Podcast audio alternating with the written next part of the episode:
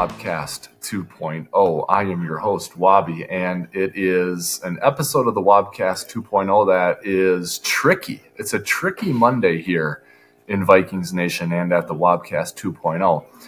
This episode follows a Vikings loss for the first time since week five, everybody. Think about that. That's when they dropped the home game to the defending champion Kansas City Chiefs. The Vikings have not lost since October 8th. So it's a weird, tricky Monday morning feeling. You can't help but feel disappointed right now as a Vikings fan. And I can tell that's how the fan base feels. It, in a weird way, though, I think it's a good thing because it means you felt like you should have won. And it's mm-hmm. it's hard to win in the NFL. So if you feel like you should have won, then that means you feel like your team is good. And who would have thunk that, folks? That you would have felt that way about your team, Vikings fans, after they stumbled out of the gates to the tune of a one and four start. What makes it even trickier this Monday uh, is that we bring in Giles, whose favorite day of the week is Monday. So I don't know, man. I'm I'm confused. It's tricky. I don't know how to feel. The Vikings lost the game. We all thought they could have won, but it is Monday. You're here. You're positive and optimistic, I'm sure. So it, it's a tricky Monday morning, Giles. Plus, I've been I've been out for the last week, so I mean, I'm I'm a little discombobulated, and I need you to help me out. Yeah, trying to get back to the right time zone, right? Yes, exactly. uh, I mean, honestly, this is such a tough game uh, to recover from because on, on one hand, we lost the game. We we have an L on our scoreboard. You can't get that one back, unfortunately. Yeah. But in the same token, we only lost by a point and we turned the ball over three times. Now I know a lot of people will argue, uh, you know, at least the first uh, uh, fumble like that, that should have been uh, turned back because that was a helmet to helmet uh, penalty. Yep. But at the end of the day, it happened. Like you can't get that one back. Like you, that's not something you can control. Obviously, the, the the refs can chat about that later, but we cannot get that one back. And we only lost by a point. Now, in my book, if you turn the ball over more than two times, you're going to lose the game. That's usually my rule of thumb. Maybe you disagree, yeah. but like three times, I would have guessed, oh yeah, of course we lost. And in my opinion, if we were truly a bad team, we would have lost by way more. But because of those three turnovers, that only led to nine points. Now, I think that's a kind of a, a, a, kind of a commendation to the defense. But I think when you look at it on the other side, had we not turned the ball over, that would have been potentially 21 points for the way that we were able to move the ball. So I think this game wasn't as close as it maybe was perceived. Uh, but at the end of the day, when you turn the ball over, it's going to be bad. But we've turned the ball over 20 times this season. Oh, and the fact terrible. that we are still six and five shows like we're not that bad. We just need to hold on to the ball. I, I, agree with you. And you, you said something a few weeks ago, Giles, where um, I, I, don't remember the exact way you termed it, but you know, you, you were alluding to the fact that underneath the cover of a one and four record is probably a pretty good football team based on the way the games were being played and how. And then I, I sort of jumped onto that point, and I was like silently, I kind of felt like underneath the guise of a great record last year was a fairly flawed team, and Fair sort enough. of the yep. inverse was tr- has been true this year. Yep. Where under the guise of a mediocre record is probably a pretty damn good Vikings team, and mm-hmm. I even said it mid game uh, last night to my wife and the kids were watching too before bedtime. I'm like, God, the Vikings are playing clean here for the most part. Um, they're playing really well and the challenge of a prime time road game in Denver is not lost on me. I don't mm-hmm. care that Russell Wilson has gone through a fairly, you know, relatively speaking, embarrassing stretch for his career the last two years in Denver, and that there's a little bit of egg on the face of Sean Payton when he called out um, the previous coaching staff for doing such a poor job, but then he got off to a poor start. Like that was a challenging game for the Vikings last night because mm-hmm. Denver had won – I think three or four straight going into it. They have a good defense. It's a challenging environment in its own right. You're playing with Josh Dobbs instead of Kirk. Like that was a big challenge, and the Vikings handled it so well for the most part, save for what ended up being a three turnover game and then not playing very well in the last minute um, compared to how the Broncos played. So, all of that to say, it's a loss and losses hurt, but I in terms of what are the Vikings' prospects for getting to the postseason, I don't. I, I'm sure mathematically, from a number standpoint, Giles, there is some difference where it decreased from what it was pregame to what it was after the game. But in my mind, my mind's eye, they're the same caliber team and the same chances of making the playoffs, win or lose that game. Um, mm-hmm. I, I feel like they're still in good position to be in it to win it with three weeks to go to try and make the playoffs. Yep. Especially considering when you think that they thought they should have won the game. Yeah, that that right. chippiness will carry through for the next few weeks. Obviously, we have the bye coming up uh, in two weeks, but at the end of the day, I think uh, if you're going to lose, I would have preferred to have lost that way because then you still maintain your momentum versus being defeated or you know thinking you're not a good team. I think that is the right motivation that you need for this stretch in the NFL season. Yep, and and we'll talk a little bit more in detail here in a few minutes uh, about the prospects for the playoffs, the NFC uh, standings, both mm-hmm. division and NFC North standings, and then the wild card standings. Uh, what needs to happen against the Bears? Uh, the mm-hmm. bye week coming up. JJ coming back or not? Temperature check on Dobbs. We'll talk about all that, but let's let's keep um, let's keep reacting here um, mm-hmm. Uh, to to the Broncos game because I think there's more to unpack. Um, I want to talk coaching. I am sensing from commentary on social media platforms and conversations with others. I'm sensing a little KOC blame game happening. Mm-hmm. So I'm curious um, for your thoughts there. And from my own standpoint, I continue to be impressed and curious about the Vikings defense, particularly Flores' impact. Um, yep. Because I think what's happening on that side of the ball is impressive. And what makes it markedly more impressive to me than other sort of quick turnarounds is I think he's doing it with like really a couple of players that he probably really loves and believes in. And just mm-hmm. think what he can do with a handful more, which yep. he'll get next year if he stays. Oh my goodness. So, yeah. Yeah. So the KOC thing to you, uh, your reaction there, and then we can talk about Flores as well. Well, obviously, the KOC thing can be viewed from a few different lenses. Uh, I, have seen quite a few different people critique him on his usage of the running backs, uh, specifically Alexander Mattison after he fumbled. Uh, a lot of people thought he should have been a, essentially ejected from the game, which was a bad fumble. Don't get me wrong; he absolutely yeah. deserves blame for that. But a lot of people were saying, put on, only Ty Chandler in, take him out. And I think they obviously went into that game with a specific game plan, and I don't necessarily uh, like I don't blame him for keeping both of those guys in. I think our run game was actually doing very, very well. We were at 4.9 yards per rush attempt. Uh, you just got to hold on to the ball. Now, I think that's something that's going to be discussed in the locker room this upcoming uh, week. Maybe there's a different game plan going into uh, the Bears game. Um, you know, uh, I think th- there's definitely an opportunity for that, but I don't think you want to change that midstream and just severe reaction to fumbling. I mean, maybe you would disagree, but I think I'm okay with that. Um, I do think when you take a lens further up from just the run game, I think uh, there's a chance that Josh Dobbs is saving a lot of KOC's deficiencies. I think there's plays that were absolutely incorrect and not the right right call, and Dobbs is saving it, uh, using his legs or using his yep. mobility to say, you know what, that play did not work, but we're going to go figure it out. I think it definitely yep. happened last week against the Saints, uh, and I think I saw it a few times here against the Broncos as well. Yeah, I think you make a good point there, Giles, about the athleticism of Dobbs and you know the ability of players to, especially quarterbacks, to get the coach out of a bad spot.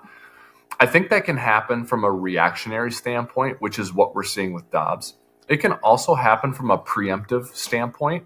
And that's, I think, where a lot of the greatness comes in on on the from the great ones, the the Peyton Mannings and Tom Brady's and Drew Breeses of the world, where they they get a play call or two calls from the coach uh, in the huddle, and they call it, and they get to the line, and they don't necessarily just can a play and go to the alternative play. They might get in get you in another play altogether or another mm-hmm. protection altogether, and their experience, their intuition is allowing them to save the coach from a bad play. And you will hear a coach talk about that every now and then, where he'll say, you know what, uh, Peyton got us out of a bad play there. You know, I called two these two plays, neither one of them were going to work. Peyton got us, and so that that so so players can save coaches, you know. Mm-hmm. But where I was going to go with the whole a lot of the hate I'm seeing on KOC is they can also do the opposite, where it's a great play call at the exact right time, but a player doesn't execute it. And mm-hmm. then it looks like a bad play call at yep. the wrong time. Yeah, that's fair. And when I was, you know, we were on vacation last week, and you run into all sorts of of fans of different teams, right? And uh, we we happened to be um, kind of spending some time with some Bills fans in a couple of different occasions, and now the Bills are coming off a pretty cool win against the Jets, so now yeah. they're happy. But yep. bear in mind, this was a week ago where they weren't so happy because they've been losing some games, and they're just ripping Sean McDermott. Yeah. Um, and I'm not saying that Sean McDermott is blameless in the Bills' sort of mediocre season to date, but you know, I said, you know, I and the Bills had played. I don't know, did they play on a Thursday night or a mon- Monday night? Right after the Broncos game. Yeah. Yeah, and I'm like, you know, I saw Gabe Davis drop a ball that got picked. I saw James Cook fumble on the first play of the game. I'm like, that's not Sean McDermott doing that. You know, so the Vikings players are, you know, Kevin O'Connell's not fumbling you no. know, or throwing picks or missing tackles. So I think the criticism of O'Connell is fair, but it's going a, a little too far. I don't really blame him for too much here. I think for the most part, he does a good job. Um, actually, I'd say he does a great job with game plans and mm-hmm. play designs. Mm-hmm. I think that's awesome. There are some occasions where I don't like what he does on fourth downs mm-hmm. where I think he should go for it, but he's too conservative. Or when he does go for it, I don't like his play call. Yeah. So we can nitpick those, but I think the Vikings are in good shape with Kevin O'Connell. I think what you're dealing with here is underperformance at some key times by players and, and a turnover problem. Really, yep. a turnover problem. And the fact that the Vikings are where they are and that we're talking about them the way we're talking about them after they have started one and four and then lost Kirk Cousins is really an accommodation of the coaching staff and in particular Kevin O'Connell. So I don't think you should absolve O'Connell from all blame at at any time, but mm-hmm. I think that they are where they are right now in large part because of the magic touch of Kevin O'Connell so far this season. Yep. Yep. 100%. I think uh, when you break it down to brass tacks, he's only lost nine games as a head coach for the Minnesota Vikings. Sure, yeah. And all of them but two have been one score games. Yeah, okay. It's a great stat. Like, you know, I yeah. mean, I mean, it is, it is a stat. I mean, a loss is a loss, but I think it shows even when he loses, it's usually not by very much. And yeah. really, I mean, although it's just a two season sample size, nine games is relatively few. Like he's had a very successful two seasons thus far with the Minnesota Vikings. Absolutely, he has. Um, my last thing here uh, on sort of unpacking this loss to Denver, and then you you can throw in anything else that you want to react to or mention before we move on. Isn't it really incredible? And this is not new, especially for folks listening because they watch a lot of football, and so do you and I. But isn't it really crazy how the arc of a game can change so dramatically on the last possession or two possessions?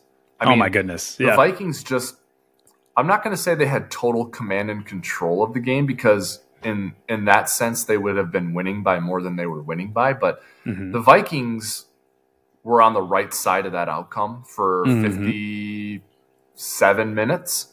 Mm-hmm. You know, they had hundred yards more than the Broncos at the end of the day. And and then it's like you just left the door open just just that much yep. for Sean Payton, who's won a Super Bowl, Russell Wilson, who's won a Super Bowl. You just leave it open just that much, and that's all guys like that need. And they mm-hmm. don't come through 100% of the time, but more times than any than not, they come through. And Russell Wilson came through, and yep. the scrambling was there, the buying time in the pocket was there. Pass rushers for the Vikings just weren't quite closing like they had been all game. Um, Wilson was really patient with the checkdowns to Perine on that final drive. And then the dagger is where Courtland Sutton just, you know, just out rebounds your defensive back. And Wilson knows he's throwing to a six-four receiver. Mm-hmm. Um, and he's been in that scenario before. I'm just, my mind goes back to the overtime NFC championship game where Wilson lofted one up um, for his receiver over the Green Bay Packers. Um, it's like he just he knows when to take a calculated risk and throw a ball up for a receiver to go make a play. So it's just crazy to me that the arc of a game changes when you get to that desperation time and the mettle of Wilson and Peyton had has been tested so much, and that came through last night, mm-hmm. unfortunately mm. for the Vikings. Yep. And I think they were really shining on both sides of the ball if, if, we're being completely real with ourselves.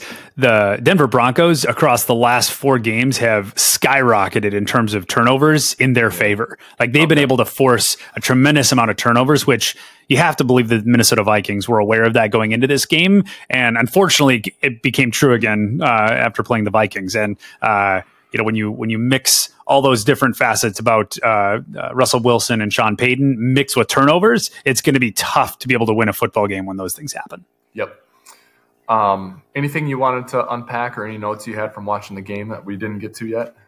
Um, lastly, would be TJ Hockenson. I'm seeing a lot of negative chatter around him, yep. um, considering his drop balls, and yep. that cannot be discounted. That is a big issue because those obviously could have won the game, but shoulda, woulda, coulda.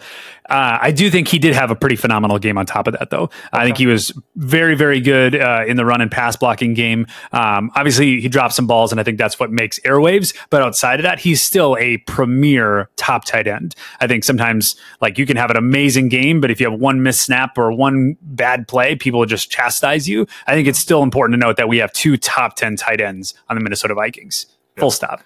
Yep, agreed. And, um, Oliver, Josh Oliver, was on display a little more than usual last night. Mm-hmm. Huh? And yep, um, which takes targets away from TJ. It does. Yep. Yep. Um, and we'll see. We're not going to get to the PFF grades here in this episode because they haven't been released yet, as we're recording. Um, you know, on a Monday morning after a Sunday night game, but um, you know, I think that we've we've we've had a positive light on Josh Oliver ever since the Vikings signed him, and mm-hmm. we have to make the case for that, Giles, in a couple of different ways because he's not a household name and he doesn't do things that are readily visible when you watch mm-hmm. football. You kind of got to take your eye off the ball to notice Josh Oliver, so to speak. Yep. But last night the camera was on him and he made some plays in a way that the layman or the common fan can see. And I think that's good because he's been a valuable addition to the team. And I think he's a part of the solution going forward for the Vikings and seasons to come, you know, a handful of seasons. So um, I was happy to see him play well. Now, he did have a holding penalty and he might have had some other mistakes in the game, but I thought um, a lot of fans saw Josh Oliver last night, maybe in a way they hadn't seen him before, and it might open their eyes to how valuable he is to the team. And I know that you're a big fan of him, and you mm-hmm. were when the Vikings signed him as well. Yep. Um, and I think, yeah, yeah. Go, go, ahead. ahead. Sorry. No, no, go ahead. I think it just really speaks to the general offensive nature of our team and how many weapons we truly have. Um, yeah. That just one or two snaps, and I think then we we uh, call out that a player is bad, but really we have maybe five or six premier weapons that I think a lot of other teams would try trading for. I think we are potentially one of the most lethal offenses when it comes to our roster. Like we have a top five O line. I mean, going into yesterday's game, we had the best pass blocking unit uh, offensive line in the entire NFL. We have the two top ten uh, uh, tight ends. We when Justin Jefferson comes back, he's the best wide receiver in football. I think yeah. Justin uh, Jordan Addison rather is quickly becoming a top twenty receiver. I think he has even higher aspirations than that. Like we have some pretty premier talent, and I think it's it's really going to show that with a backup quarterback, we can still have a one score game with three turnovers aside. Like yeah. we're we're still a good team. That, that's a good point. And I know I was going to move on to our next topic here, uh, but before we do that, you you reminding me of something else too, Giles, and I can sort of tie this back to the Brian Flores commentary that we had earlier. Um, mm-hmm. So you know, Brandon Powell. I mean, I know it's Jefferson's out, so there's opportunity. There's more opportunity than maybe he would have otherwise gotten, but with that opportunity, I think he's a guy who's sort of showing a little bit of flash. Mm-hmm. And that's a really good example of the value of a player who f- just fits your scheme or just knows your offense. So when the Vikings brought Brandon Powell in, like on on that day, and I don't mm-hmm. even remember what day it was, but if at that time you would have taken a look at the market, there are probably, I would almost guarantee you, there were receivers available with a better track record, with more past production, who were faster, who were quicker, who were younger, whatever. Mm-hmm. But Kevin O'Connell knew that Brandon Powell knew the ins and outs and where the bones are buried and just little things. So yeah, you're not going to make Brandon Powell the marquee part of your offense. Mm-hmm. But he's a role player who really knows what you're trying to do. Mm-hmm. And that's the type of signing I'm talking about, or the type of player I'm talking about that next year, if Brian Flores is still here, is going to take the defense to another level. Is it's not signing, I don't know, a big name free agent coming up next year, but um, it, it's T. not Higgins. about who is it? Tee Higgins. oh, oh, yeah, oh yeah, he is. But I'm talking about on defense. yeah. I'm talking about yeah, yeah. Oh yeah, like, yeah, yeah. You know, let's let's just say T.J. Watt was going to be a free agent, right? It's like, of course, if you sign T.J. Watt, that'd be a big a big addition for your defense. But I'm saying Flores is going to go out and find a player he had in Miami or a player he had mm-hmm. for a year in Pittsburgh who just really knows what he's trying to do. And you, you and I might not really know how good he is, but Flores knows he's perfect for this role. Mm-hmm. Like he's going to add players like that, one or two like that, mm-hmm. and that's what I'm excited for about this defense more so than I am about how he's going to use Danielle Hunter or you know how good Byron Murphy has been. Yep. It's more like the Brandon Powell type signings on defense that I think yep. are going to really be fun to watch uh, next year and during during this upcoming offseason. Especially when you could look at the comparison of last year. I mean, we were one of the worst defenses in the NFL, and now not in every category, but in some categories, we're a top five defense. Now, yeah, I would sure. say in general, we're maybe fringe top 10, and maybe that's even being a little bit too liberal in that category. But if he can do that with essentially the same units, and even like we lost a few guys in that same way, uh, like you're mentioning, I'm excited to see like, do we have one of the best defenses in the NFL after one more offseason? Right. When you're thinking about a championship formula, if you can retain some of your guys, I mean, obviously on offense, uh, you know, uh, there's there's a lot of guys still coming back. If you can be one of the best defenses in the NFL and have a top flying offense, like that's an incredibly exciting note yep. to to look at. Yep, it is for sure. Um, okay, uh, two quick things before we get into the Bears stuff that we want to get yeah. into temperature check on Dobbs. Um, where you know how, how you feeling? Um, I think to sort of set the stage for the discussion. Obviously, it's a great story. How can mm-hmm. you not root for him and love the mm-hmm. story, right? Um, and we're starting to see the networks do stories on him too. So we're not just hearing, you know, from local media who are covering the Vikings um, as well as they do. We're not just seeing him on TV on Sundays, but like, you know, NFL Network's doing a piece on him, ESPN's doing a piece on him, right? Sunday Night Football did a piece on him. So we're getting mm-hmm. to know more about him. Uh, they're showing his parents in the stands and you're learning about his parents, right? So all that is great. And his record previously to his Viking stint was awful. I think he was one and nine as a starter before coming here, something like that. yeah, that sounds terrible. right. Yeah. yeah. Um, but then he comes here and he just starts winning a bunch of games and he, it's a little magic to it and he's got mobility and everyone loves to watch that and um, so I, I, just want to do a temperature check here like can you see josh dobbs leading the vikings to wins in december to get him into the playoffs and then being competitive against playoff teams in january or is this lightning in a bottle that sort of fades away after a, a month or two months? What where are you on? And you can be on a spectrum there. You don't have to be one end or the other. You but on a spectrum, where are you there? Yeah. So going into the Broncos game, I was just having this conversation with someone here internally. I said this will be Josh Dobbs' biggest test yet because.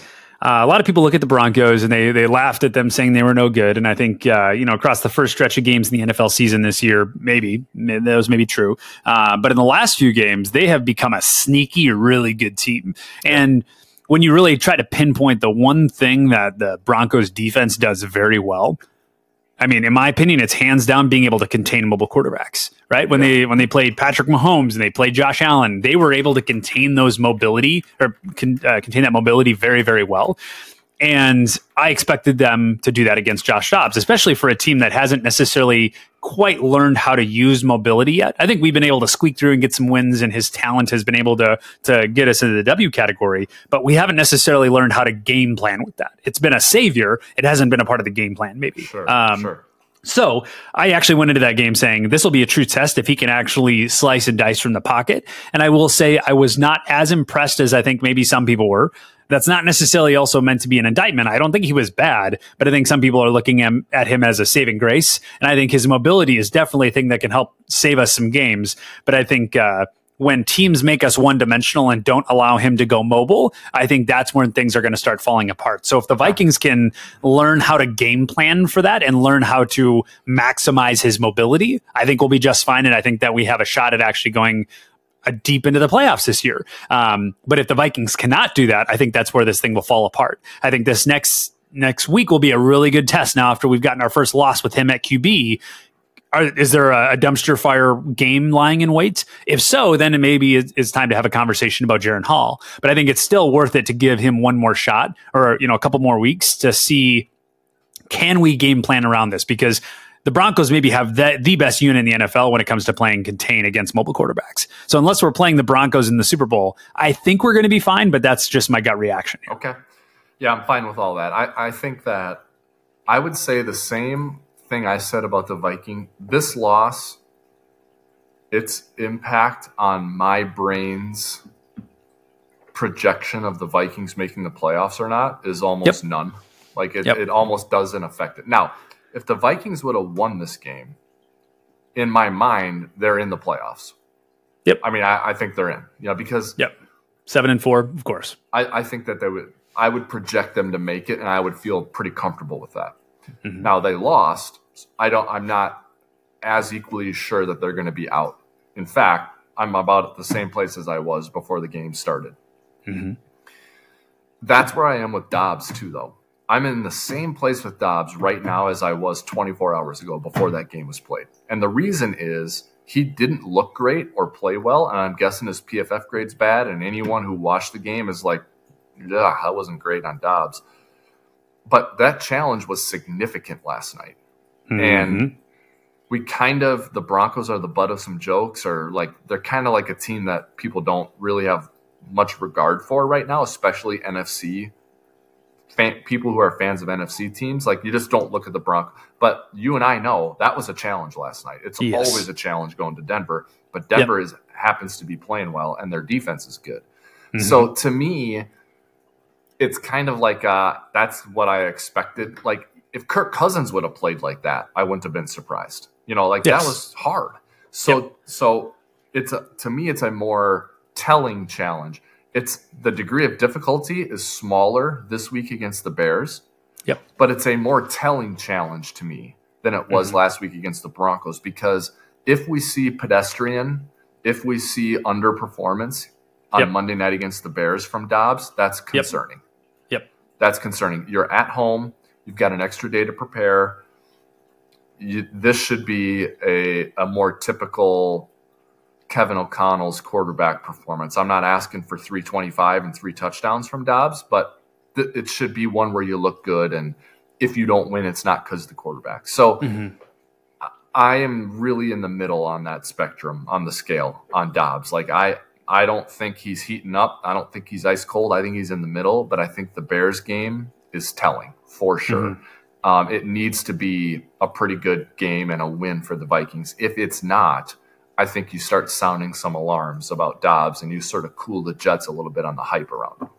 Yep, yep, hundred percent. Yeah. Um, the bye week will be very helpful as well because I think so, the one common denominator is Justin Jefferson coming back. Well, that's that's that was the next one. When does JJ come back? Um, I, I, I thought Mike Tirico and Chris Collinsworth were talking about it in a, a pretty solid way where they were saying, "Hey, you win this game, maybe it, you wait wait another week. Uh, you don't need him so bad. But if you lose this game, you got to have him back next week against Chicago, right? I, and I think that no matter what, you don't. Pl- I, I, don't think you play him against Chicago, especially because, with a player like that. Yep. I mean, he he made a comment to Melissa Stark, I believe, and then Melissa Stark shared it on the broadcast where he said, "I'm just not quite up to full speed, and I don't have the stamina." Mm-hmm. And so to me, I'm like, "Well, don't play then." I mean, yep. you're not a left guard no. or a tight end. Like yep. that's what you need. I mean, short yep. of your hands not being available, what more do you need than speed? I mean, Justin Jefferson. So oh, and stamina. So I think you, I think you absolutely sit him down on Monday. I think you even take it easy on the football activity here this mm-hmm. week. Uh, uh you know, um, and you just get them 100%, 100%, a full 100% healthy, not playing them against Chicago, bye week the week after, and then you come back for that that final stretch run, and and he's full go. I think that is an absolute no brainer decision. I will be very surprised if he plays on Monday night against the Bears. And if he does play against the Bears, every snap, I think you're walking on eggshells wondering if he's going to pull up lame because he, he tweaked the hamstring.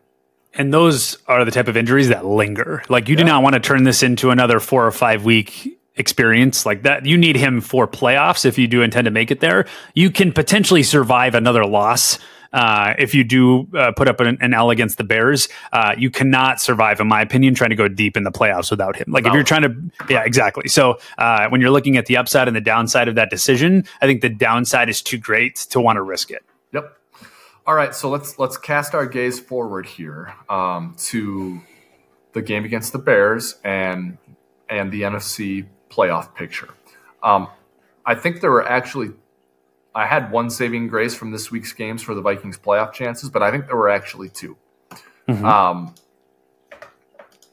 Cincinnati, what happened Thursday night to Cincinnati helps the Vikings, guys. Um, they lost Joe Burrow. Mm-hmm.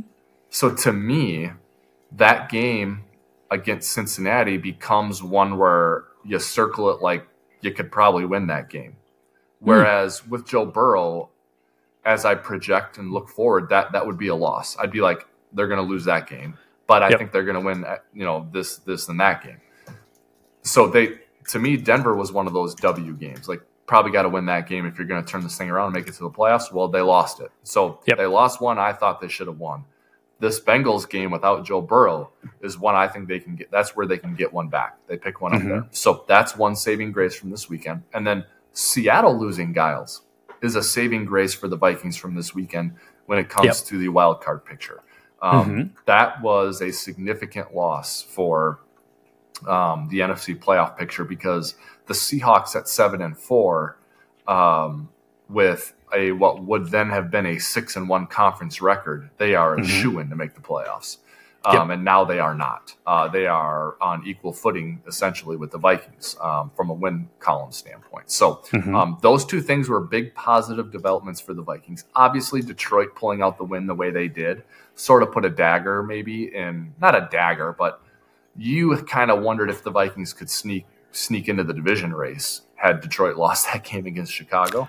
Yep. I think that that Lions win uh, really really hurts, but the Seattle loss is a more significant development and is positive for the Vikings. So uh, let's yep. spin this thing forward now to the Bears game on Monday night. That's who the Vikings will play. They get an extra day here to prepare uh, for the Chicago Bears because they host the Chicago Bears on Monday Night Football this upcoming week. A Bears team that is three and eight does have Justin Fields back, but is coming off a very ugly, disappointing, terrible loss. The way they lost mm-hmm. that game to the Lions is. Um, just sort of sums up what it's been like for the Chicago Bears the last couple of years. So uh, the Bears come in wounded and reeling. Uh, the Vikings come in kind of disappointed in their loss, but um, optimistic. What do you expect from a game flow standpoint, Giles, in this game? Is there any is there a matchup or two that you particularly like or don't like? We've already talked about Jefferson and Dobbs. Obviously, we endorse Dobbs moving forward as the starter. We're not concerned there quite yet. Uh, we don't think Jefferson should play. Uh, so those two talkers aside, when you look at this Bears matchup, what are you looking at? Yeah, well, uh, the first thing is that it's a home game. I think uh, the Minnesota Vikings have lost a few too many this year at home, and I think yeah. they're looking to to reset that perception. So I do think that uh, them coming out uh, bold and beautiful at home, I think, is is definitely going to be a, a, key point there. Um, but uh, secondly, like we talked about before, I think the Vikings coming off a uh, a should have been win, but a loss. They're going to come in chippy, wanting to make a statement. Uh, so I do expect them coming in with a lot of energy, uh, both because of the placement and just the timing of the loss. Um, but with that being said, when you look at all the other other things, um, I think. Uh, uh, I think uh, DJ Moore, is going to be more of an issue because some of our injuries um, on, on, defense. I, I, really do. Maybe uh, maybe you disagree, but I think uh, this might be an air it out game for uh, for the Bears uh, that we need to be cognizant of. Now, I'm really interested to see how much they blitz uh, Justin Fields because I think a lot of different teams have tried different things on him, and I'm really excited to see what Brian Flores cooks up against him. Okay. Um, if, if he blitzes way more, or if they try to back off and run a different scheme. Interesting. I would. I'm looking at their depth chart right now. Um, mm-hmm.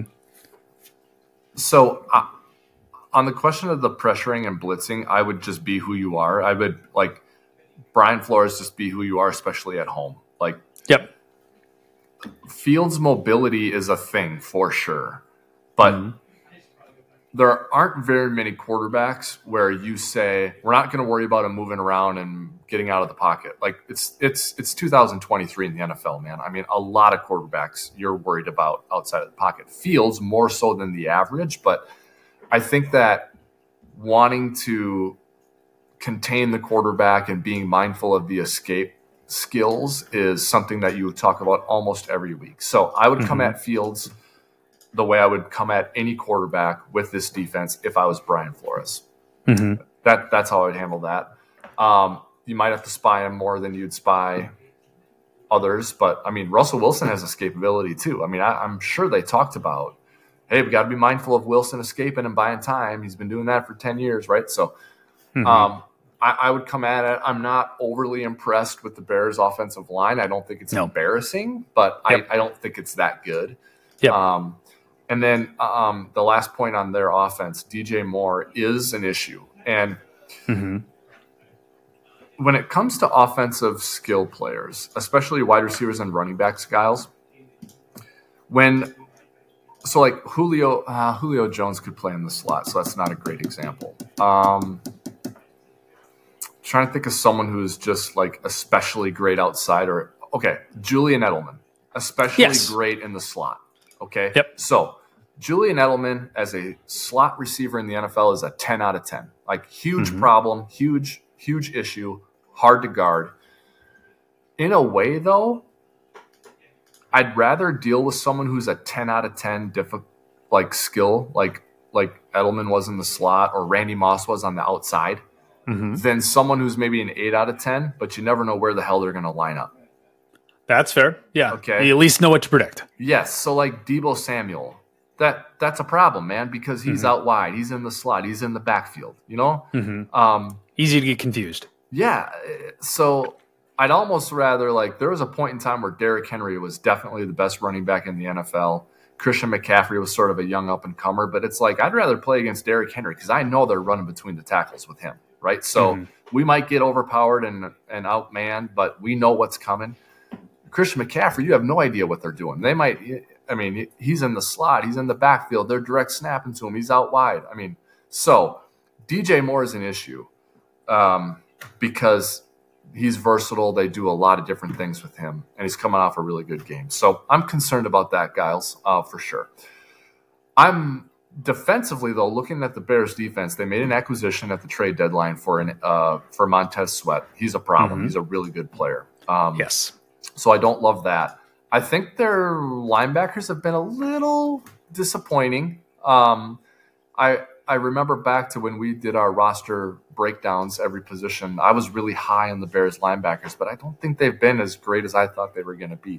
So I think mm-hmm. there's opportunity here for the Vikings offense against this defense, against mm-hmm. this Bears defense. Um, so long as Montez Sweat does not ruin the game. They also have yep. um, um, Ngakoue. Um, so I think you got to be somewhat mindful of him, and the Vikings are obviously familiar with Ngakoue because he he was a Viking for a, a cup of coffee. So um, those are a couple of just off off the cuff things that I think about. Um, this is absolutely a winnable game for the Vikings. A game they must win. They're they're going to be favored in the game, and um, you know I think that the building will be will be buzzing. I think the building mm-hmm. will be a really fun atmosphere and good environment. So. I'm expecting them to win. They should win the game. I'm not saying it's a blowout or handily or anything like that, but um, you know, a loss here would really bring bring you back down to earth when it comes mm-hmm. to, to Vikings Nation. You know what I mean? Yep. Well, and considering what they were able to do against the Lions, I don't think that we should just be passing off the Bears as like, oh, this is an easy win. This will definitely be a formidable yeah. uh, uh, challenge on Sunday. Um, and I think you know, uh, based on my other comments earlier, I do expect this to be a game that's won and lost through the air uh, because when we played them the first time, our run game was pretty abysmal. Like we did not do very well uh, with either Alexander Mattison or Cam Akers for that matter. Um, Cam Akers didn't have a ton of snaps, uh, albeit that, uh, but now obviously Cam Akers is out uh, for the season. So I'm I'm really thinking we're going to struggle against the run here or uh, struggle running the ball. Yeah. Um, I do think the offensive line will do well in, in, pass protection against these guys. I think that was one of our biggest uh, points of success when we played them last time. So I expect that to continue. but I do expect this to be a T.J. Hockenson, Jordan Addison day, maybe getting Brandon Powell a little more involved. So um, I do expect this to be not necessarily a shootout, but I do think this will be an air game for sure. Yeah, um, I don't disagree with you. Now the Vikings had success running the ball um, this this past game against Denver. This right? is true. Yeah, um, but I think Denver Denver's awful um, against the run. Yeah, the yep. Bears one of the worst.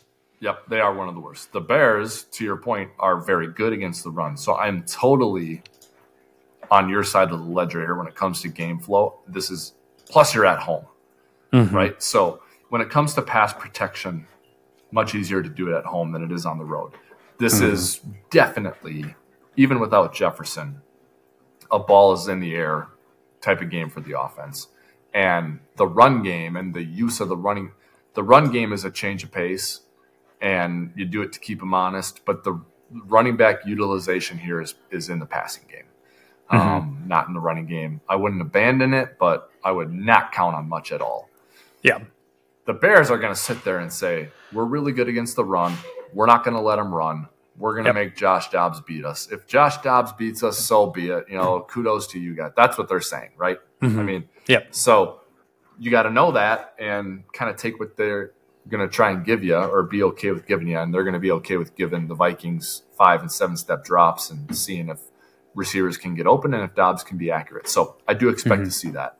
Yep. Um, the Bears, I think, will be a little more balanced, but I think the Bears' path to victory here is Justin Fields and DJ Moore just being athletes mm-hmm. and just being better than people who are trying to guard them.